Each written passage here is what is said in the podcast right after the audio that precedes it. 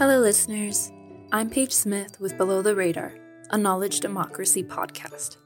Below the Radar is recorded on the territories of the Musqueam, Squamish, and Tsleil-Waututh peoples.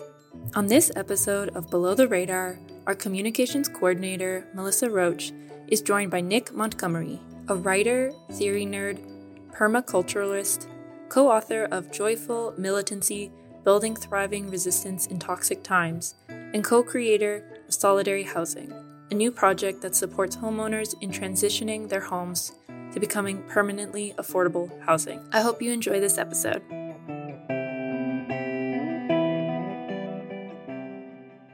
Welcome to the show, Nick. I'm very happy that you're able to join us today, and I've uh, long wanted to talk to you, uh, just knowing of your work through our mutual friend and uh, a friend of the pod, Carla Bergman, who's actually been on Below the Radar to speak about joyful militancy, uh, which is really fantastic. We'll put the link to that in the show notes.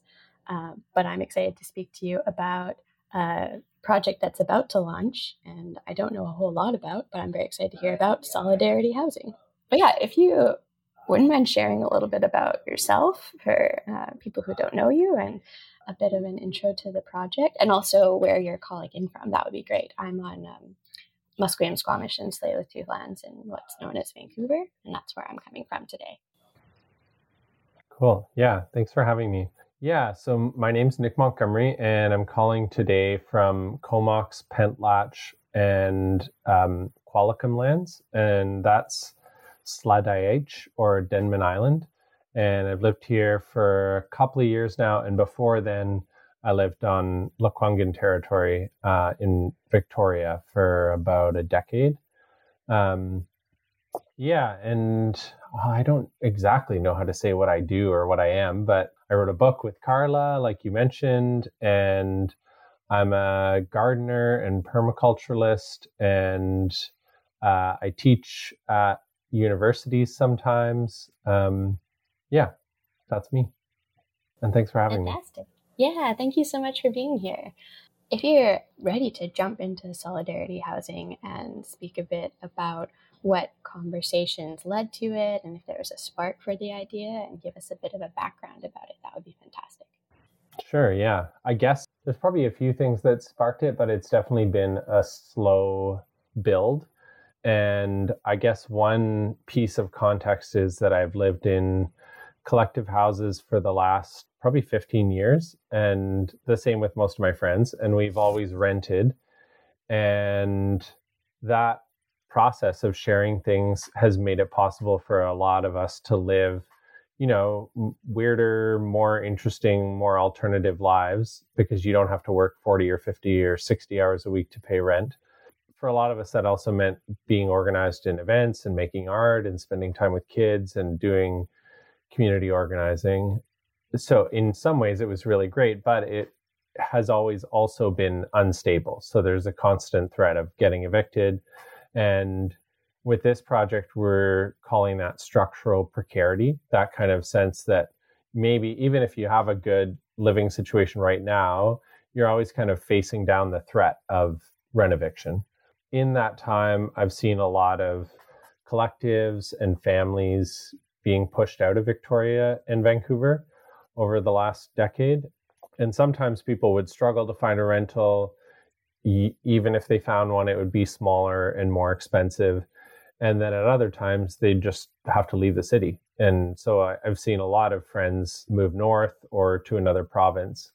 Um, and as you know, Carla the co-founder of Solidarity Housing, ended up in similar conversations with youth in Vancouver. And so, like when you talk to young people about what do you need to thrive, stable housing is always at the top of the list. And I think it was impossible to see for a lot of people how how can you have a thriving life, you know, making art and being part of a community when you're putting most of your paycheck into rent and the place you're renting might not even be around next year. Since those conversations started, a lot of things have gotten worse. So, you know, housing prices have doubled, rent has gone up. There's even more incentive for landlords to rent evict and sell their homes. Carla and her family have been forced to move twice since the pandemic began.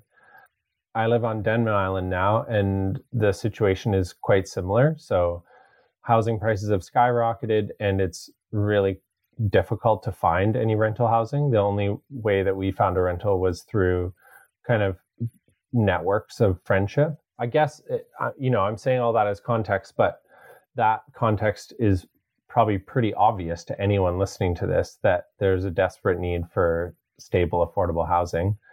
And I guess the more particular context is a few years ago, a bunch of us who were living collectively, we kind of sat down and did some math and realized that if we did have a if we did buy this house and and somehow got a mortgage that monthly mortgage payment would be about the same as rent. And so that kind of got us thinking well like well what if why are we paying off landlord's mortgage? Like what if we could do it ourselves? And so no bank would lend to a bunch of low income people working in unstable jobs. But it did get us thinking that you know, rent is usually just paying down somebody else's mortgage. So how could we create some sort of alternative that's more stable where we know as the residents we're not going to get evicted and where monthly payments just don't don't just go to a private landlord. Yeah, it's it's something that hangs over your head as a tenant for sure. The mm-hmm. the possibility of eviction and um like you're talking about the the mortgage, the huge down payment, it just highlights the, the inequality, the huge gap, and through things like uh, intergenerational wealth and land theft that have just exacerbated it and made this huge barrier to entry for security and housing. For sure. Yeah. yeah. So, what shape will solidarity housing take, and what what kind of model are you are you looking at right now? Well, I guess the the basic idea is that it's a transaction mechanism that enables homeowners to transition their house to nonprofit ownership while receiving monthly payments. I'm still kind of learning how to talk about this in a non technical way, and I'm not a technical housing person. Um, but it's basically trying to recognize that a lot of homeowners might actually be interested in sharing some of what they have, but for a lot of them, their house is their nest egg and maybe their only asset. So they have kind of put all their money into their house. Maybe they're struggling to make mortgage payments, or maybe they paid off their mortgage. But even if they have, the only money that they have is tied up in their house. So they can't just give their house away. But if they could maybe receive monthly payments, then they could share the house or downsize to a smaller place. So, kind of like what landlords do, except um, instead of being a landlord, ownership of the house actually transitions to a nonprofit. New people move in, and the new residents lease or rent the space. And so some of that money goes to the former homeowner to support their living expenses. And then some of it goes into a fund to support repairs and stuff like that. So, in financial speak, uh, it's often a, a way that helps people understand it is it's kind of like a nonprofit version of a reverse mortgage or a vendor take back mortgage. So the homeowner gets, in a sense, the homeowner is lending a land trust the money to buy the house from them. But the payments will probably end up being less than they would get if they did a private reverse mortgage. So they get these monthly payments instead of a lump sum. The land trust becomes the new owner. New residents pay the payments. And then the land trust has a mandate to provide permanently affordable housing. So the thing that we are excited about in part is that it's a way for homeowners to kind of end this cycle of speculation and accumulation. It's not going to get sold ever again. No one's going to be rent evicted and no one's going to get rich off of it either. Yeah, it's, a, systematically taking it out of the market. It's incredible like how many potential solutions there are when you apply imagination and creativity to the housing crisis that really like needs no introduction uh, where, where we are and where you are. I wanted to ask you bringing it back to joyful militancy because you're talking about one of the things that especially youth have said that they need to thrive and i think everyone needs to thrive is a secure home and thinking about joyful militancy and making the connection between thriving and resistance as something that you have thought a lot about and written a lot about. How do you see the resistance piece and the connection between thriving and resistance show up in solidarity housing and, and the, the principles that you're working with? Mm-hmm. Yeah, that's a good question. I think part of it is that a lot of the values that we talked about in the book, like trust and responsibility, care, curiosity, creativity, those are really difficult to embody when you're worrying about where you're going to live next month. And so part of what we're talking about in this project is structural precarity makes it so that people are constantly stressed and fearful and that also makes it impossible to put down roots in a place if you're not sure if you'll be there in a few months or a year so yeah solidarity housing came out of wanting to create i guess create the conditions for people to feel like their living situation is stable so that we all have more capacity to even ask what a thriving life looks like. And for me personally, it also came out of wanting to provide a more stable container for collective houses that I have seen act as real nodes in networks of resistance and community organizing and just living differently. And so I think in a lot of places, these collective houses are often a real backbone of radical communities. They're you know, a place for people to experiment with radical alternative ways of living. They're a way to communalize a lot of life and share dishes and food and tools. They're a real hub often for people to gather and organize and share food and have meetings. And rent eviction often just shatters them. So people move elsewhere and often aren't able to kind of recreate the hub in the same city. And so that particular hub or node is just gone.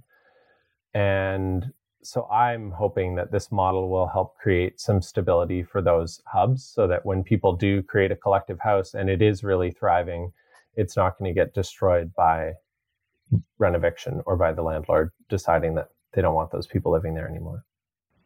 Yeah, because the kind of housing that it takes to house a collective is you know a detached home and maybe it's older so people can afford it and it's really like prime for redevelopment or for for profit mm-hmm. um, so yeah it's cool it's it's cycle breaking stuff like yeah that. well and it's also so prime for weirdos to fix it up themselves and add on things and you know put solar panels on and do gray water and but none of that stuff you can do as a tenant so that there is yeah it's like you say it's it's prime for yuppification but it's also prime for people doing really interesting things if it can be gotten away from private market. Yeah um, I, I like that you talked about food too because that's one thing i think about in my you know um, one bedroom rental life is uh, not having outdoor space or having a garden where you can do things like grow your own food and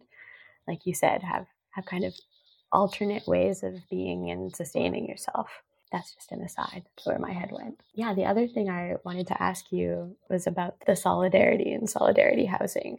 And uh, maybe this is my like renter's bias, but my I was wondering like how how do you frame the solidarity piece to homeowners? Not saying that there are renters who also just like get it, but yeah, how do you explain the solidarity piece or um, pitch it to people who could potentially participate and uh, transfer ownership of their home?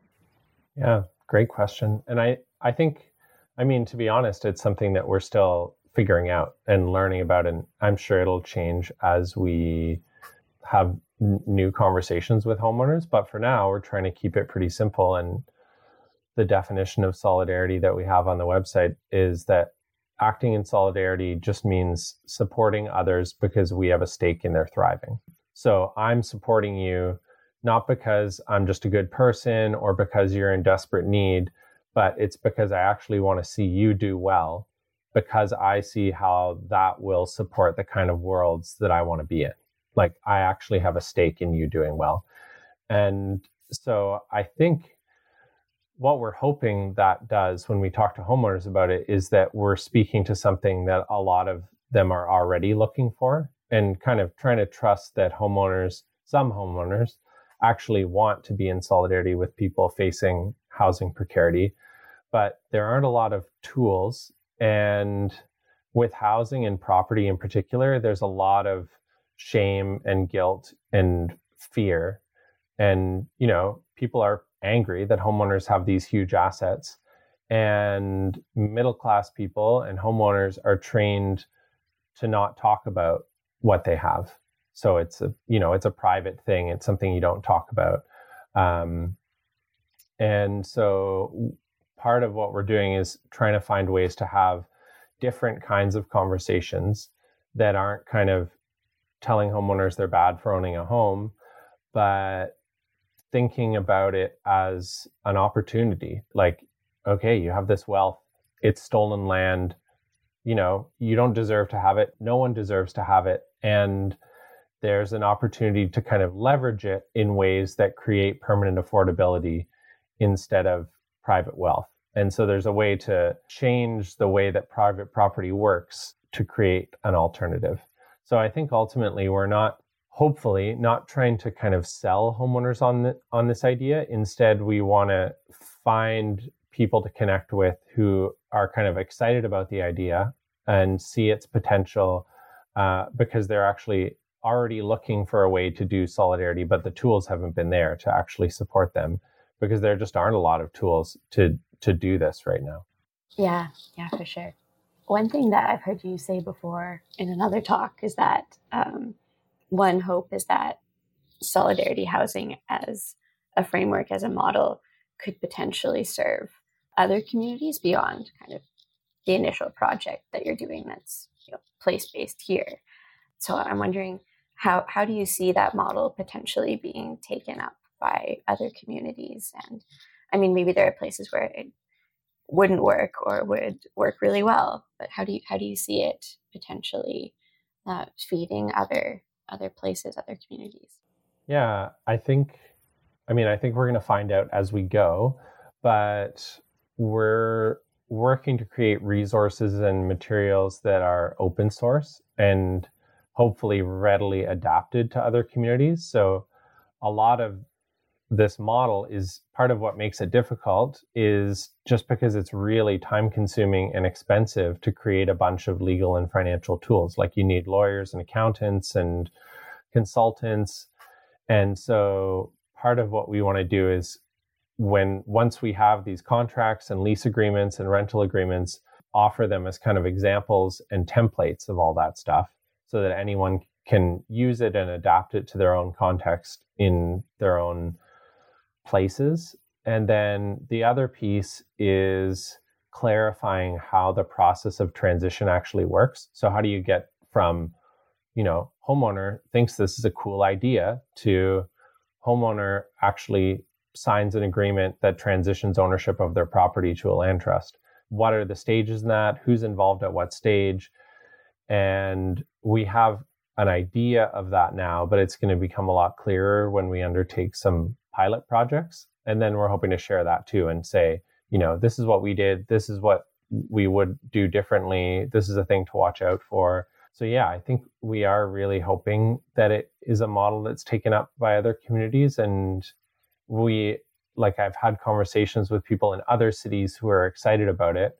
And so it's possible that we could end up doing this in parallel too. Like m- maybe people will be excited enough to try it and find some homeowners who are interested, and there could be pilots in other places if people have the capacity for that. Yeah, that would be really cool. I'm thinking back to the piece you said about looking for people who own their home that are already searching for ways to be in solidarity and to maybe not explicitly uh, give back the land is in their mind, but thinking about mutual aid, because when you read Joyful Militancy, like mutual aid is like a, a heartbeat throughout it, right? And I, you know, I'm buds with Carla and we, we talk about mutual aid all day, right? mm-hmm. But what, what would you say to people who are kind of newer to the idea of mutual aid? And like, like we've said, like it's something that is inherent to us. Like we we know that we need to be in community with people, and humans thrive in cooperation. Mm. But uh, people who maybe aren't used to practicing it intentionally in their community or even with strangers like are there are there any things that you would say to people who are in that zone yeah i mean i i got excited about mutual aid as part of this kind of big picture of you know i think it's at the core of the kind of transformation that we need and it's constantly being crushed by the market and by institutions and it gives people the confidence that we can be okay if we get hurt or we don't have a job or we need help. And I've, I've believed that and tried to practice about it and been excited about it for a long time. And I think lately, one thing I've been thinking about is how it's, you know, beyond the big picture political stuff, it's also just like a pretty wonderful way to meet people, especially in the context of the pandemic where social situations are difficult. And so, like I said, I live on Denman Island, and there is a really incredible social fabric here. So people are helping each other out and fixing each other's stuff and sharing food and tools and getting involved in those networks has been a, just a great way to connect with people. And personally, I can be pretty awkward and anxious in a lot of kind of more normal social situations. So I'm not always very good at like small talk and I can feel a bit aimless at parties and stuff. Like I just don't, I don't know what to do. Oh, should I go talk to that person? I don't know. Maybe they're busy. Eh. Um, right but you, one yeah. of the wonderful things of, yeah, one of the wonderful things about connecting with people through mutual aid is because we're doing something together, you know, we're like planting or lifting something or carrying something or weeding or building, then for me, it creates a sense of ease and connection that's often missing in social spaces. And yeah, so I think that's part of what I'm excited about it about mutual aid. And I think, you know, as the pandemic is hopefully waning, there's going to be more opportunity for people to get together. And I think, yeah, M- mutual aid has this kind of special thing about it where there's a real materiality to it that we're, because we're doing something, I think it alleviates a lot of the anxiety or social tension that's often there. Yeah. I'm just thinking about like how I find a lot of my closest friends are friends that I collaborate with on projects or have met through work. And it's the shared task, the common goal that makes it easier to to bond with people and get to know people. Because I'm with you. I'm also, uh, you know, kind of awkward, and the reopening has sent my heart aflutter. but yeah, as as someone who, like, like you said, you, you teach sometimes. You're you're in institutions sometimes, and like being housed at SFU. I mean, I, I imagine that we have students who listen to our podcast. I hope they're out there listening. And one question that we often ask is like, if people have things they want to impart to young people, but because of your connection to the Purple Thistle Institute, I wanted to ask you if there are things that you've like like what have you learned from your students and from young people about being in solidarity and mutual aid and how how have those experiences informed your work as a, an organizer and a, mm. a, a teacher? Yeah, good question. I think, I mean, I, I guess I hadn't thought too much about students, and it makes me think about during the pandemic, I got to design a course that was based on ungrading and basically the philosophy that like we shouldn't be grading students and not just that we shouldn't be grading them, but the whole apparatus of like evaluating students and that we're the people who know what good work is and they're the kind of receptacles for us to train into good workers has to be gotten rid of. And it's really like a Pandora's box, I think, of like a lot of instructors, myself included, would say, like, oh, you know, we don't we don't want to grade, but we have to and so we're just in this system. Yeah, I guess designing that course has forced me to kind of grapple with how brutal um, grading is. And I think uh, has made me want to show up better for students in terms of the assignments and marking and thinking through how can I not, how can I minimize the like grades in general and minimize the kind of anxiety and and oppositional stuff and all just all the weird dynamics that come up around grading so that students can you know be more in charge of their own learning process and actually be guided by their curiosity rather than anxiety that they need a certain grade. And i guess one of the things that i've learned from younger kids because i i lived for a long time with a couple of young kids in a collective house and my partner is running a summer camp right now and all that has got me thinking about how i i think part of solidarity with younger kids is relearning how to play and i really had to do that to be able to hang out with the kids that i lived with was like realizing that i had kind of had play smushed out of me and they just didn't really want to hang out with adults who didn't know how to play. And I remember talking with them a few years ago, and we had this conversation where they said, like, you know, adults are always talking about how they work so hard and blah, blah. And kids have it easy because they just get to play. And they were like, no, playing is actually really hard. And I I just thought it was a really cool insight that stuck with me that you know, play might be fun, but it's also this really challenging thing.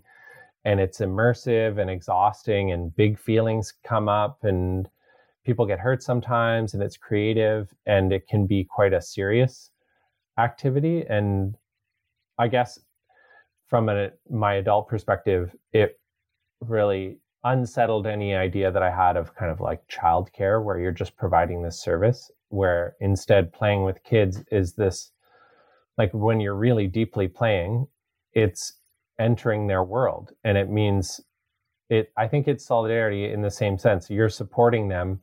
Um, but I am also kind of challenging myself to be more present and alive and creative. And they're going to know if I'm not really playing, if I, if I'm not there. So yeah, I've, I have been partly probably because like summer camp is going on right now and I'm getting lots of stories about kids playing and, and thinking a lot about play. Oh, that's cool. I love that. Yeah. And um, thinking back about the kind of housing situations and living situations that facilitate that kind of intergenerational relationship building and an exchange of like learning from each other. Yeah, it's something that um, I mean, it's also kind of like a, a a Western thing too that you don't live with your your parents and things, right? And you're very like siloed. So thinking about the alternatives that are possible with housing more affordable and sheltered from uh, the volatility of the market is oh, it makes me happy. It makes me hopeful. cool. Yeah. One other thing is how how can people get involved with solidarity housing if they're interested? Where where can people go to find you? And I think you said you, you mean you're not quite totally launched yet, and we'll you know put things in the show notes and wait until we're good to go. But in general, uh, for people who are interested, how can they get involved? Yeah, well, we are going to have a website that is hopefully up by the time the show launches, and that's solidarityhousing.com. And we're hoping that that will be a place for people to kind of encounter the idea, and we're going to have some frequently asked questions and try to explain it in clear terms and connect it to our values. And then I guess if you know if people listen to this podcast or they go to the website and it really resonates with them, I think the biggest thing that we're hoping is for people to start having conversations. And so, I mean, the whole model, in a way, it really just depends on homeowners being inspired to participate. And the first step in that, I think, is a conversation and probably a series of conversations. And so I'm anticipating that a lot of homeowners will come to this through conversations with people they really trust and care about already. It's going to be, you know, people talking with their parents or their neighbors or their landlords. And so I think, yeah, if, if people are inspired about this, finding ways to to talk with homeowners and be like, hey, is, do you think this is something that you could be interested in? The other piece is that we're hoping to get a better understanding of what homeowners in general think about the model. And so we put a survey up on our website and would love if people can share that with homeowners that they know. We would also love to have help with some of the kind of nitty gritty stuff. And so we we are on the lookout for folks who might be willing to contribute legal and financial services pro bono to help the project. And so definitely get in touch if you are someone who might want to volunteer some time with us in terms of accounting or legal stuff. And then there's, you know, the normal stuff. There's a way for people to spread the word and donate to the project on the website. And that obviously helps us move the project forward. And that's that'll be used for staff costs and yeah, to kind of make the project go and hopefully run a few pilot projects. Yeah, great, great. Uh, Nick, is there anything else you'd like to add? I don't know. I mean, I, I, really appreciate you having me on, and it's fun to talk about this project. It's still something, as people can probably tell, it's still something I'm learning to talk about, and it'll change as we have more conversations. But yeah, I am excited about it and excited to be launched. Yeah, I'm excited too, and we'll make sure to include all the details in the show notes so people know where to find you and how to learn more. Thank you so much for joining me on Below the Radar, Nick. It's been uh, an absolute pleasure. Awesome. Thanks, Melissa. Below the Radar is a knowledge democracy podcast created by SFU's Vancity Office of Community Engagement. Thanks for listening to our conversation with Nick Montgomery. This interview was conducted in August, and Solidarity Housing has since launched. You can find links to Solidarity Housing and to Nick's other work in the show notes of this episode. Thanks for listening, and we'll catch you next time on Below the Radar.